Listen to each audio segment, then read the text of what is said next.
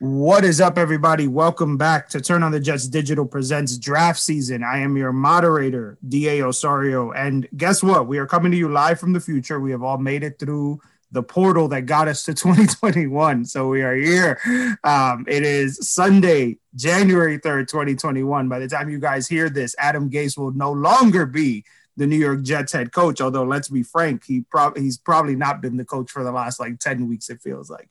Uh, I'm joined by co-host James Koontz live from Jersey, but getting ready to go back to Chicago, the home of Pat Fitzgerald and Joe Bellick, who are ready to hit you guys with all all draft takes all the time. Guys, how are you guys doing? Happy New Year! Oh, happy New Year, Dalbin. Feeling good, man.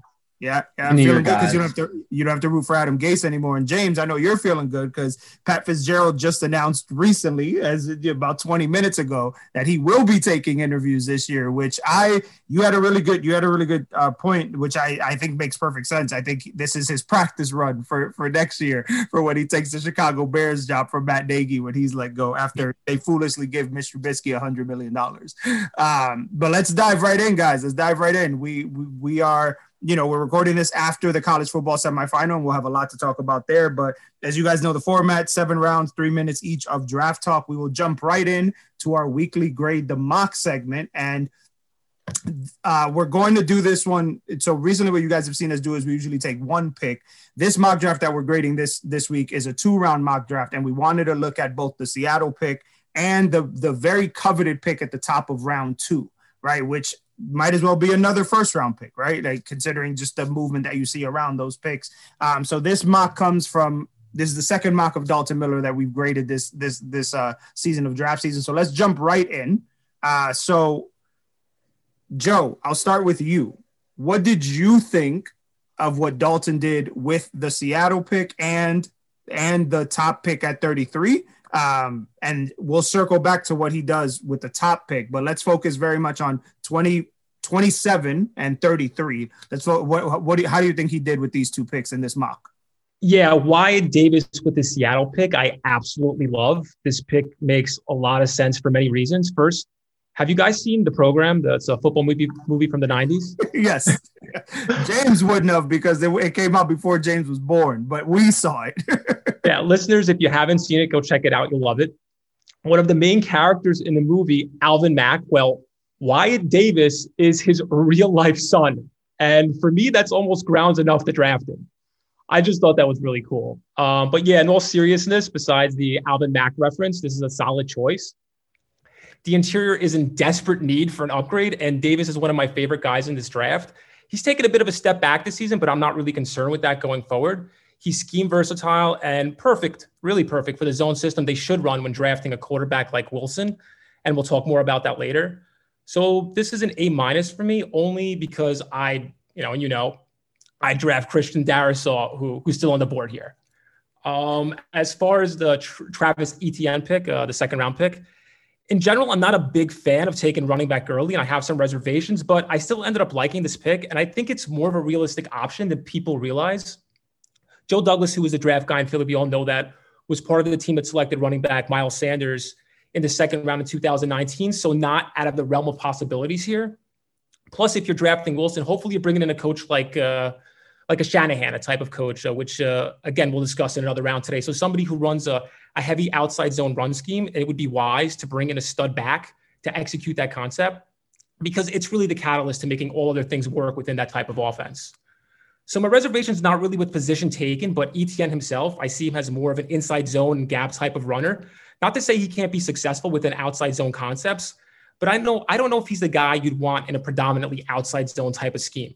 Still, I, I do like the approach of taking a running back here uh, when you drafted a quarterback like Wilson.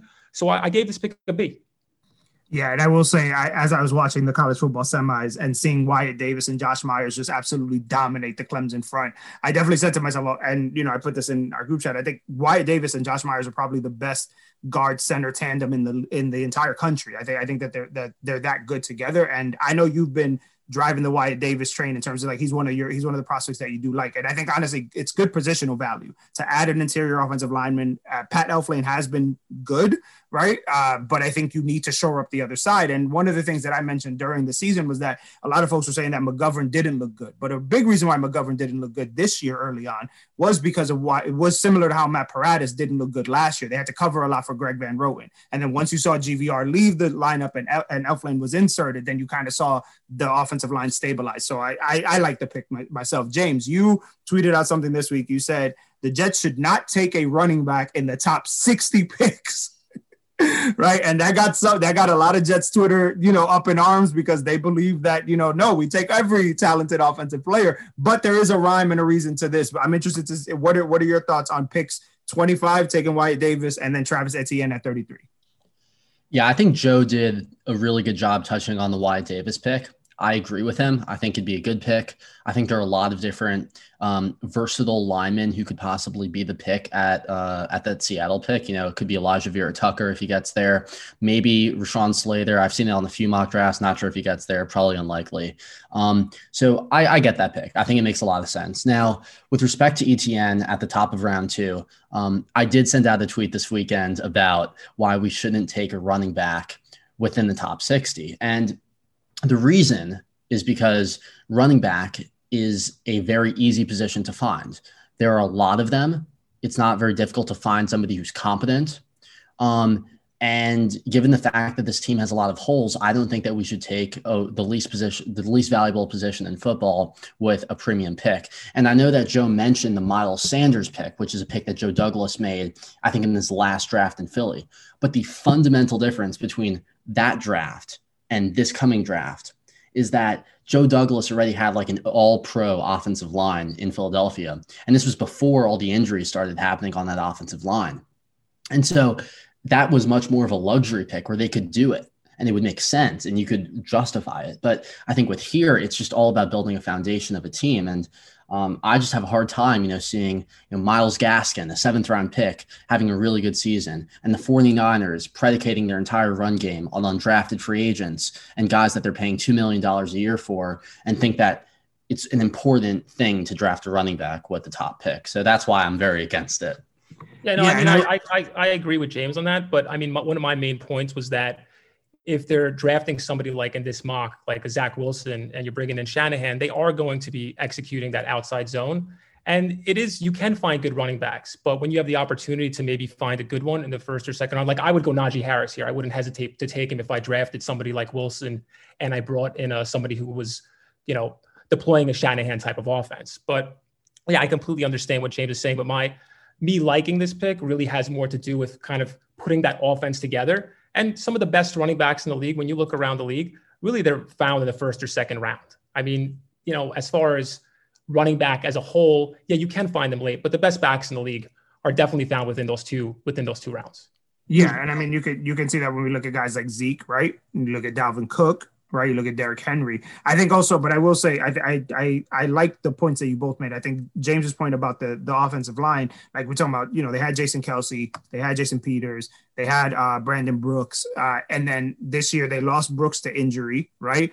Uh, Kelce wasn't as effective because he didn't have Brooks next to him, right? And then Peters, who they signed to play guard, they then had to pay him tackle money because their left tackle got hurt and was out for the season too. So there were a lot of there were definitely a lot of injuries there. I'm curious to see what Joe Douglas does at running back because again, there's some names that are going to hit free agency, guys like Jamaal Williams, Marlon Mack, guys that his front office are familiar with. I wonder if they opt to take that approach and then maybe add a guy in the draft, maybe in maybe with a pick that they get from from the Sam trade, maybe in rounds three or four, as opposed to taking him the top 60? Or does he look at it the way you're saying it, Joe? Does he say, you know what?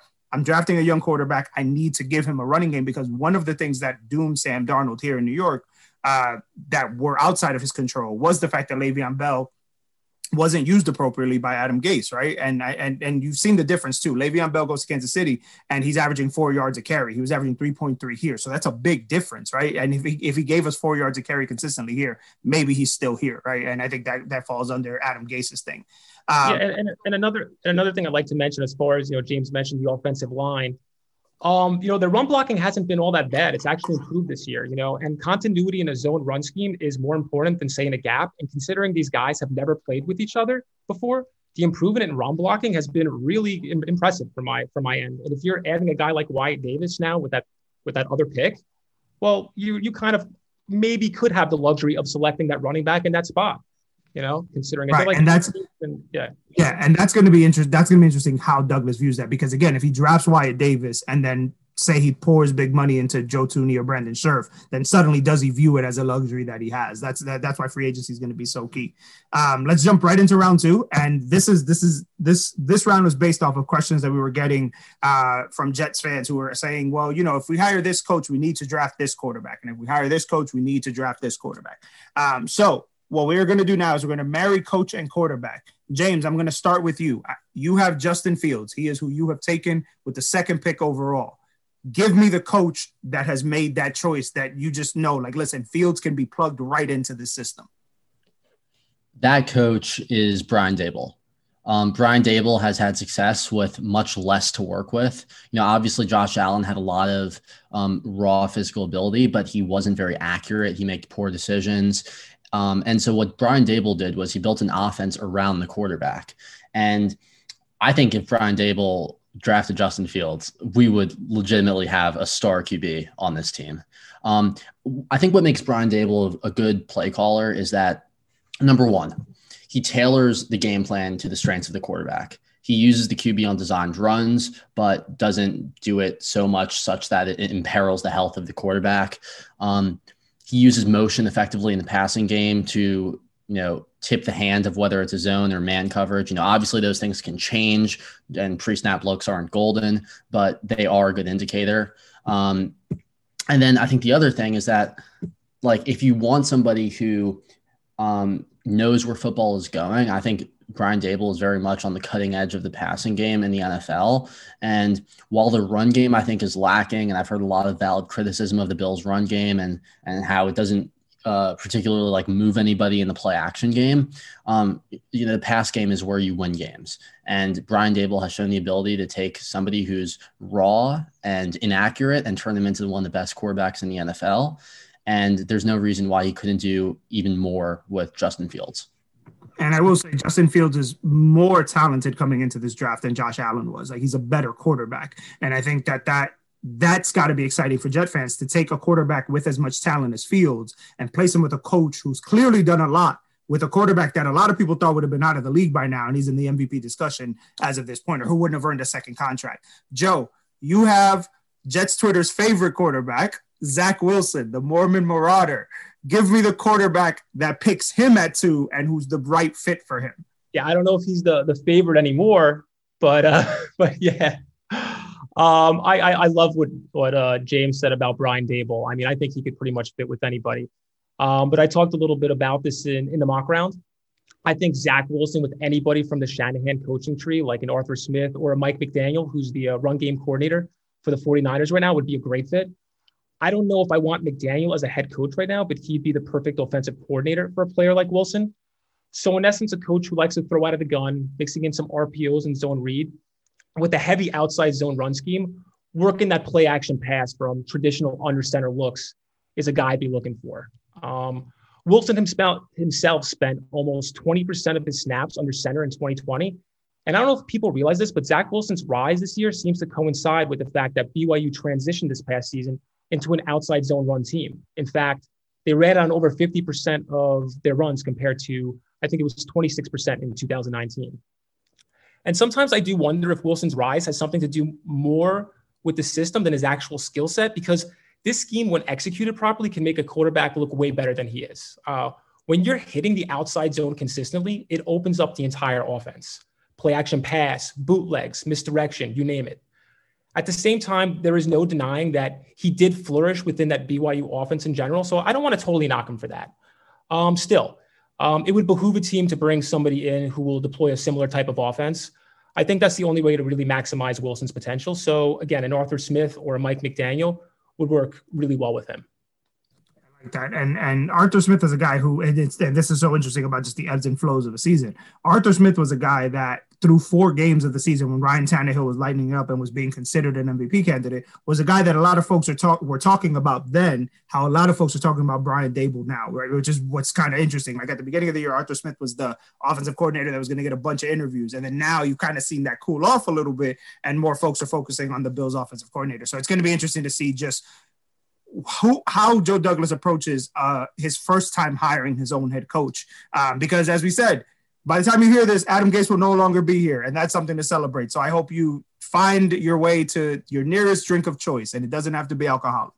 Um, but let's go right into uh, let's go right to round three. And Joe, this is all you. I so one of the conversations that has come up notoriously during draft season is the Jets, you can't take best player available. That's not a thing. You're not supposed to do that, et cetera, et cetera, et cetera, et cetera. However, however, what folks fail to realize when that happens is that best player available to the New York Jets doesn't mean best player available to the Dallas Cowboys. And so, Joe, this is this is your chance to shine. You have a minute and a half. Sell Jets Twitter on what BPA means, so that way they can stop asking us. yeah, what is what is BPA? Uh, what does that even mean, right? Um, I think for some GMs, specifically guys like Mike Maccagnan, it clearly means taking your highest ranked player, regardless of other factors. And I think that's the kind of approach that gets a general manager fired sooner rather than later. Then you have general managers that abide by a different strategy. You know, James pointed out that the Seattle pick will most likely be best player available at cornerback, edge, wide receiver, or offensive line. And I like how he combined positional need with the best player available. And I think he's on the right track, but I'd like to expand on that. I think there are some other critical factors that determine who the best available player is for a given team and how their board is put together. You know, uh, specifically character, scheme fit, especially with the new coach, supply and demand to an extent, positional value and need, as James mentioned, core beliefs like for Joe Douglas building in the offensive trenches, and overall team building strategy or mindset. You know, let's talk about scheme fit. Let's say the Jets do hire Arthur Smith. Well, a running back like Najee Harris, who can play that Derrick Henry role in his wide zone system, could end up end up higher on their board. Uh, we know, and I discussed this earlier, how important executing that concept is to the offense as a whole. Um, look at a team like the Ravens that selected tight ends in both the first and third rounds in 2018 because of their importance to Greg Roman's scheme. I mean, they even took a tight end over Lamar in that draft, right? Um, now, how about mindset? Last season, for instance, the Panthers general manager admitted that they went into the draft with a defensive mindset, and that clearly impacted how they put their board together and what determined who the best available player was for them. I mean, they ended up taking defense with every pick. I think that's the first time that's ever happened. I don't think that was the exact plan, but they clearly had an agenda, right? So I'm bringing this up so that people can be open minded to what best player available actually means, especially with a young quarterback and a new head coach in the mix because, like you said, Dalbin, it means something different to every team and can change from year to year, draft day to draft day, or even round to round, depending on how the draft breaks. And I think, and I think you make a really good point, Joe, about when, when, for example, the Jets could be on the clock at, you know, pick 25, 26, 27. And this is after a free, now, mind you, before the draft, they could have said, you know what, we're going to take an edge with that pick or a corner. But say you know, something happens and they're able to trade for Stephon Gilmore. And I'm just using that as a random example. I guarantee you that if they trade for Stephon Gilmore or if they fill that need with another cornerback, that they are not going to take a cornerback in round one because I'm pretty sure Joe Douglas is going to say, All right, I have one guy. Let me go see where else I can fill a need with the best player available to marry those two things. James, one of the things that you've pounded the drum for this offseason, you know, and again, it feels like we've been in the offseason since Halloween, is the need for the Jets to take a CEO like head coach, right? And you've mentioned guys like Pat Fitzgerald, right? And and I will preface this by saying, guys, yes, James goes to Northwestern, but it's not a bias for him because he's been banging the drum for Pat Fitzgerald since before he enrolled in, in Northwestern. Um, but you but you've mentioned the need for taking a CEO like head coach. Can you explain to Jets Twitter what that means and why you think that's more important now as opposed to taking you know scheme a scheme specific guy or a side of the ball specific side? For sure, yeah. And I first want to tip my cap to Joe. That was a phenomenal overview of BPA and all the different factors. Um, so I actually don't really like the term CEO head coach because it implies that there is another type of head coach besides somebody who is overseeing the entirety of the organization. I mean, by definition, that's what a head coach is. So to some extent, I don't like the bifurcation there seems to be between a CEO head coach and you know a play caller or whatever other type of head coach there is.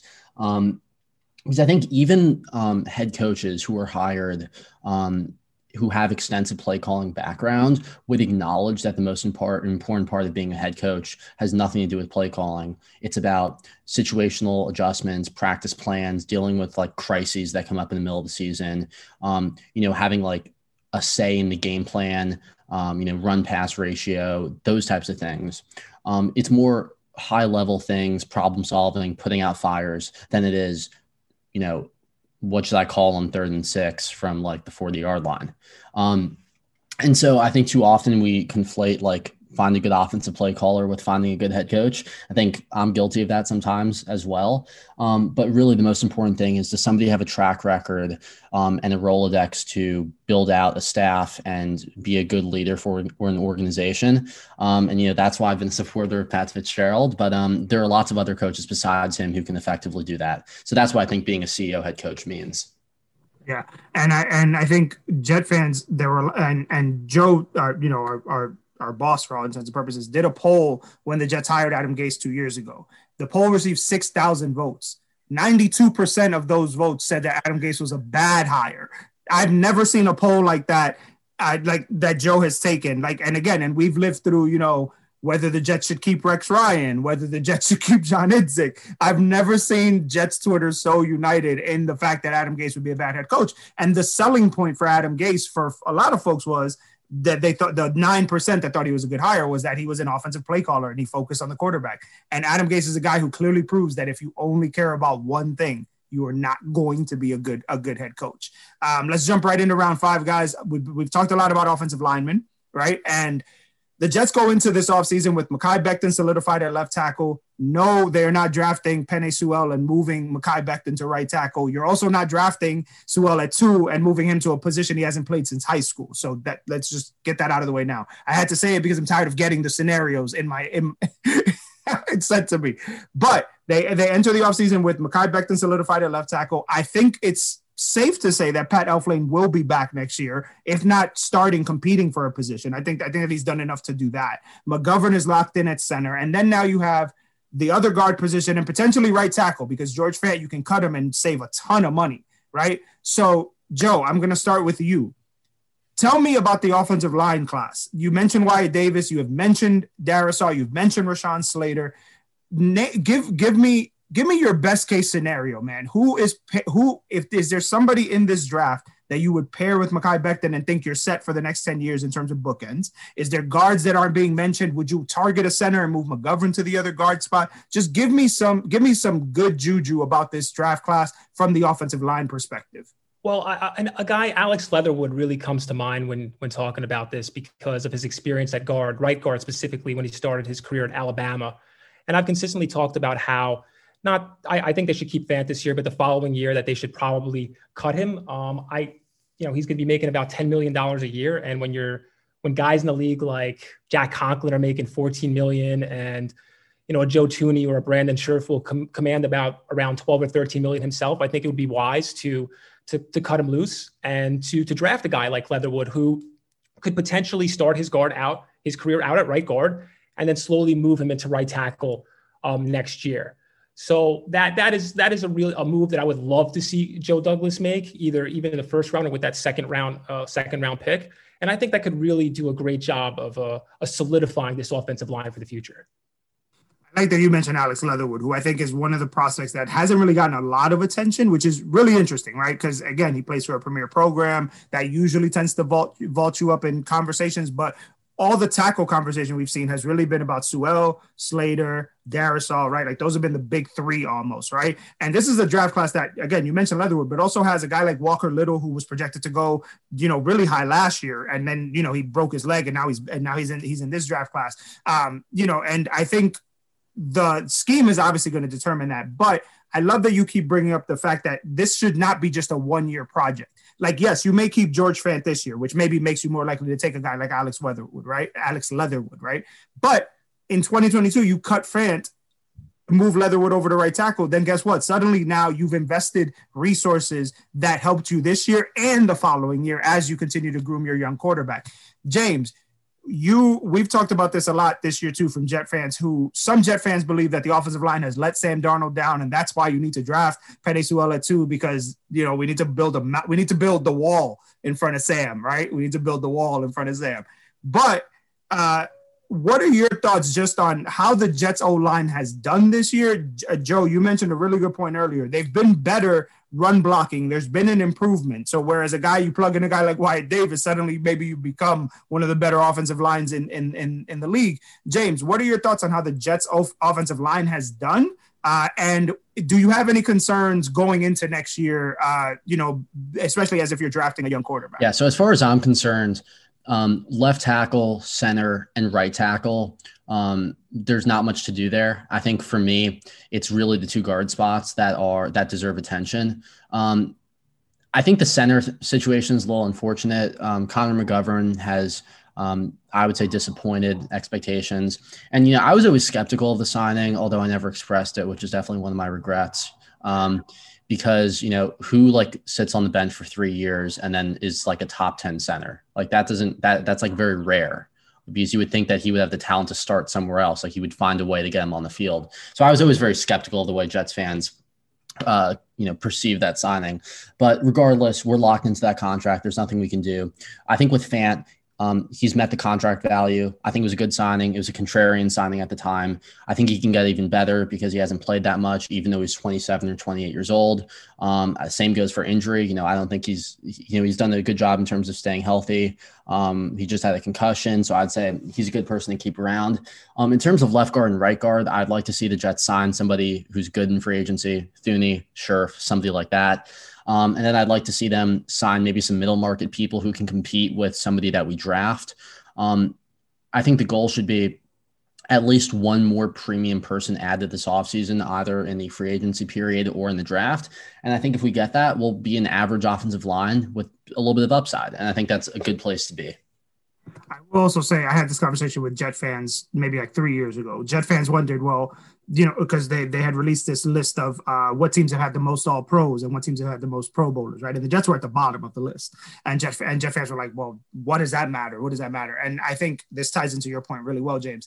They very rarely do All Pros hit free agency, right? Like Allen Robinson is an All Pro, and he may hit free agency. Joe Thuney's an All Pro might hit free agency, Brandon Scherff, et cetera, et cetera. There is something about at like if you're an all pro, you're not a bad player. You are the upper echelon of players in this league. And the Jets too often do not have guys like that right? So being able to add guys like that at positions of need, right? So say say on day one of free agency, Joe Douglas signs Allen Robinson and he signs Joe Thuney, right? Joe Douglas can go to sleep the rest of the offseason. He doesn't have to do anything else, right? Because now you've you've improved your, your offensive line to almost tenfold because Thuney's that good. And you added Denzel Mims's, you know, like his body double, right? Like the guy that you hope Denzel Mims becomes, and Allen Robinson. And so, so now your young quarterback walks into an incredible situation. I think Jet fans too often think, and this is this has been the constant argument. Well, no, we have to build up the offensive line first. We can't take a quarterback. I'm here to tell you, you can do both right? You can absolutely do both. Joe, you mentioned this in terms of the Eagles. The Eagles did both. The Eagles got their quarterback and solidified their offensive line. That's what they did, right? They had Jason Peters for a really long time, but they drafted Brandon Brooks. They still had Kelce. They they had Lane Johnson, who was one of the better right tackles in, in the league. And then they drafted their and they drafted their quarterback, and they continued to to add to that offensive line. So I think this notion that you only have to do it one way. So I'm hopeful that on the first day of free agency, you know, and this sounds like the 12 days of Christmas on the first day of Christmas, but on the first day of free agency, I need Joe Douglas to deliver me a number one receiver and an offensive line all pro because I think you don't want to pigeonhole yourself heading into the draft. I think that's the worst thing you can do. I think pigeonholing yourself where then you have to reach for a guy, right? So like say for example, Joe, and I'll use I'll use your and this will tie into round six, but I'll use your some of your favorite offensive line prospects. If Darrisaw Leatherwood and Slater are all gone at pick 25 and Wyatt Davis, let's say, right? Now suddenly you're in a scenario where like say you've signed corner, so you don't want to take a corner, and maybe you signed an edge like a Bud Dupree or or, or, or a Judon, right? Now you're faced with a scenario where you have to reach for a guy that maybe you don't really love that much, right? Because all the premier talent has gone at positions that you would take. Um, so I'm just, I'm, I think I'm really excited for this offseason just to see how Douglas tackles it and who he goes after first, because I think that'll set up, you know, we saw this with, with Maccagnan, right? He wanted Anthony Barr, CJ Mosley, and Le'Veon Bell, right? So he kind of put all his, all his eggs in those baskets, but then Anthony Barr backs out, right? And then you kind of don't know what to do. Last year, uh, last year, Joe Douglas did the same thing. He put all his eggs in Joe Thuney's basket. Joe Thuney backed out. So now I'm interested to see what he does. Um, let's go right to round six. We have about 10 minutes to go in this episode. Now, the, the Indianapolis Colts have traded you, the New York Jets, the 50th pick in the draft for Sam Darnold. Now, I'm going to go on record and think that that is excessive for Sam Darnold because I do think Sam Darnold has shown that that's his value. However, it came out before we started recording this that Matt Miller said that there are at least 10 teams interested in trading him and that the Jets tra- trading for him and that the Jets believe that their value, the value for Sam Darnold, is at least a two and an extra day three and an extra day three pick. So again, and he surprised me with every trade. I didn't think we were going to get two firsts for Jamal Adams, and here we are. So maybe Jon Gruden throws us a first round pick for Sam Darnold. Who knows? But for right now, in this scenario, the Indianapolis Colts have traded the 50th pick for Sam Darnold. Joe, I will start with you. Basing it off the Dalton Miller mock we graded earlier, you've seen the players that are available around that pick.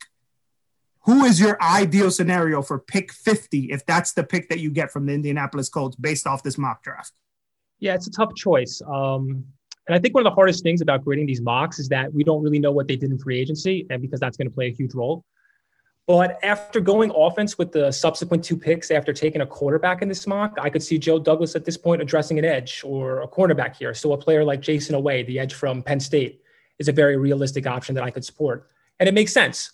But based on Joe's history, I, I could see him going offense here too. We, we, we've seen him and the Eagles go heavy on offense when building around Carson Wentz in 2019. So as much as I like Oweh, he's still very much a developmental prospect, and I'm not going to take an edge here or reach on a corner for the sake of taking an edge or a corner.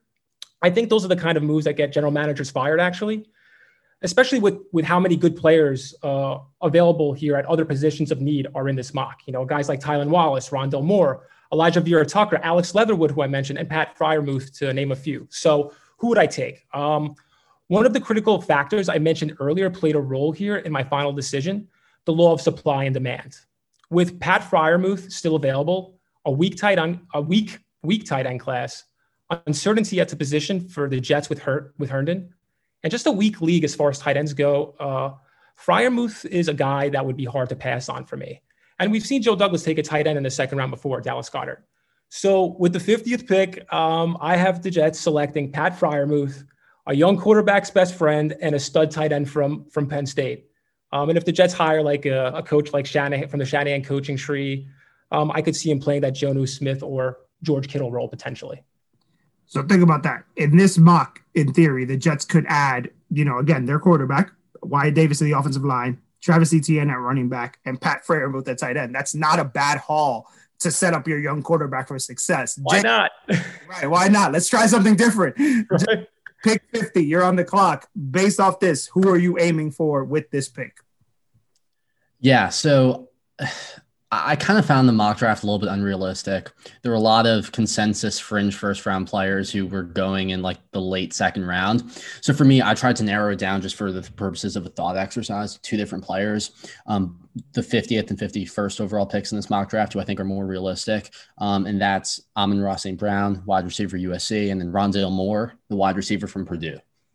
Um, and for me, it, it, was kind of a tough decision because, on the one hand, Moore has done some incredible things, but I think looking at the game he did play um, this season, I didn't think that he had the same speed and agility and burst as he did previously, and that could be because of could be because of nagging injury, but I don't know, you know, to what extent that will be restored. And then with Amon-Ra St. Brown, you saw somebody who previously played the slot, but now has more reps at outside receiver and gives a lot of flashes of Chris Olave. I think is very much in the same in that same mold. So for me, um, the pick was Amon-Ra St. Brown.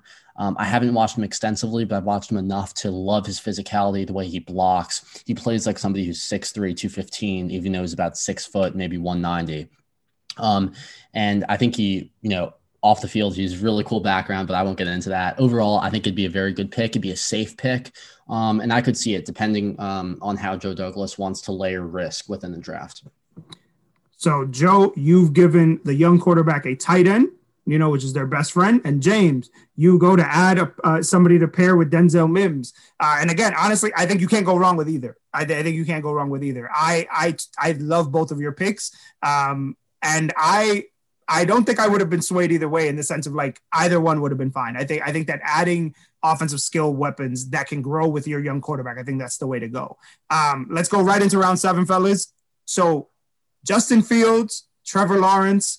Uh, I will pat myself on the back now because at 8:01, James Koontz asked, "What kind of performance do you expect from Justin Fields?" And I said, "Vince Young esque versus USC." Now, for those of us old enough to remember that Vince Young performance, it is probably the single most the, the most amazing performance I've ever seen from a quarterback on, on, on a collegiate level, you know, 467 yards, like he just balled. Justin Fields almost matched that. He didn't have the yards, but he had the six touchdowns and he outplayed Trevor Lawrence, right? Which again, I, you know, uh, we talked about this in the TOJ Slack uh, a couple of folks were like, listen, I, I don't think he can solve Venables, uh, Venable's defense. I don't think he can solve his defense. And he did, right? Like very early on from, from jump. Uh, guys, what did you think of Justin Fields' performance? Joe, I'll start with you. Um, I and I and I will say, and we've been tooting our horn all, all week since the performance because, well, you know, the last couple days since the performance because we had Justin Fields as quarterback too. There was no, there's no shrinking for us. There was no like, oh yeah, no, it's Zach Wilson. It didn't happen. Uh, but there were a lot of Jet fans who were like, "Oh yeah, no, Wilson's better." And it's like Wilson's not even better than Lance. Like, let's not get crazy, but it's it's fine. Uh, Justin Fields, Joe, what did you think of his performance? Again, not just against a really good Clemson defense, but in the biggest game of his career, going toe to toe with Trevor Lawrence, who he's been going toe to toe with since high school. He puts on a show like that. What did you think of his performance? Well, I said last week that he would prove the doubters wrong, and he certainly did. Um, now, he didn't have to throw six touchdowns to do it, but I mean, wow, uh, what a performance, right? Um, I think I want to say, I just want to say that, you know, I'm, I'm proud of us here at draft season because it seemed like we were the only ones still firm, firm on him as quarterback, too. And we didn't let a couple of games sway us from the overall picture. And I think that's just really important from an evaluation standpoint. You know, uh, Trevor had a similar slide his sophomore year, and it's completely natural and normal for a young quarterback to have some bad games. And you know, I couldn't be happier with happen. And the pick two, pick two is looking really nice right now for not for us. And what Fields did, um, I think this kind of maybe sums it up. I don't know if this is um, maybe a little bit too explicit, but my my friend texted me during the game, a really diehard Jets fan. This is what he said. He said, "Who needs Viagra when you get six touchdowns from Justin Fields?" I mean, I think I think that sums it up pretty well. Oh man! Hey, on that note, James. I'm going to pass it to you. What did you think of how Justin Fields performed? Uh, and because there's a lot of rumors going around that Urban Meyer is going to take the Jags job and take Justin Fields at one, right? Like, so uh, just what did you think of his performance? And would you be happy taking Trevor Lawrence at two? well, I think there are three things. I think number one, Joe hit on it. Um, props to us. I mean, like, really, we were really standing on an island um, of you know, surrounded by people who thought that uh, Zach Wilson playing D3 schools, throwing four different route concepts, um, was like better than the best athlete in the country. Um, and I think that that took backbone and it's paid off. Um, I think the other thing though is that um, Fields really answered the moment. People were doubting him. He understood the pressure. You know, there were like millions of dollars in terms of the draft stock fall for him at stake in that game and he he exceeded expectations. So I think you know for him, I don't think he's really in play at one. I, I don't think anybody has the balls to take him over Lawrence. But yeah, I mean, I, would be fine if Lawrence fell to us at two. Yes, we'd be. We, will take Trevor if, if it has to come to that. We will take Trevor Lawrence. Uh, who again, like somebody had asked me this too, and you know, I'll end on this. Somebody said, "Well, you know, the warts that Trevor showed in that game, that's got to make you a little wary of taking him." And I'm like, I I I've never and again and I have never in time that we've done draft season. This is six years. I I'm I'm open to changing evaluations of players, but I never change evaluations of players off of one game. One game just doesn't do that for me, right? Because I think you have to look at the entire body, right? And that has served me well because, you know, in 2018, I said I had Lamar Jackson and Baker Mayfield ranked higher than Sam Darnold. So that's turned out well for me. Um, but it, you know, it's just, it's one of those things where it's just one game can't change your evaluation that badly. Um, but happy Gase is fired day to all you listeners. Thank you guys for tuning in. Uh, thank you guys for all the feedback so far. It's been great. Thank you guys for listening to every episode. By the time we record again, Adam Gase will be fired. And the New York Jets will officially be on the clock with the second pick, unless the Jaguars do something crazy. Um, but thank you guys for listening. Joe, James, always a pleasure. You guys keep killing it. And we will see you guys next week.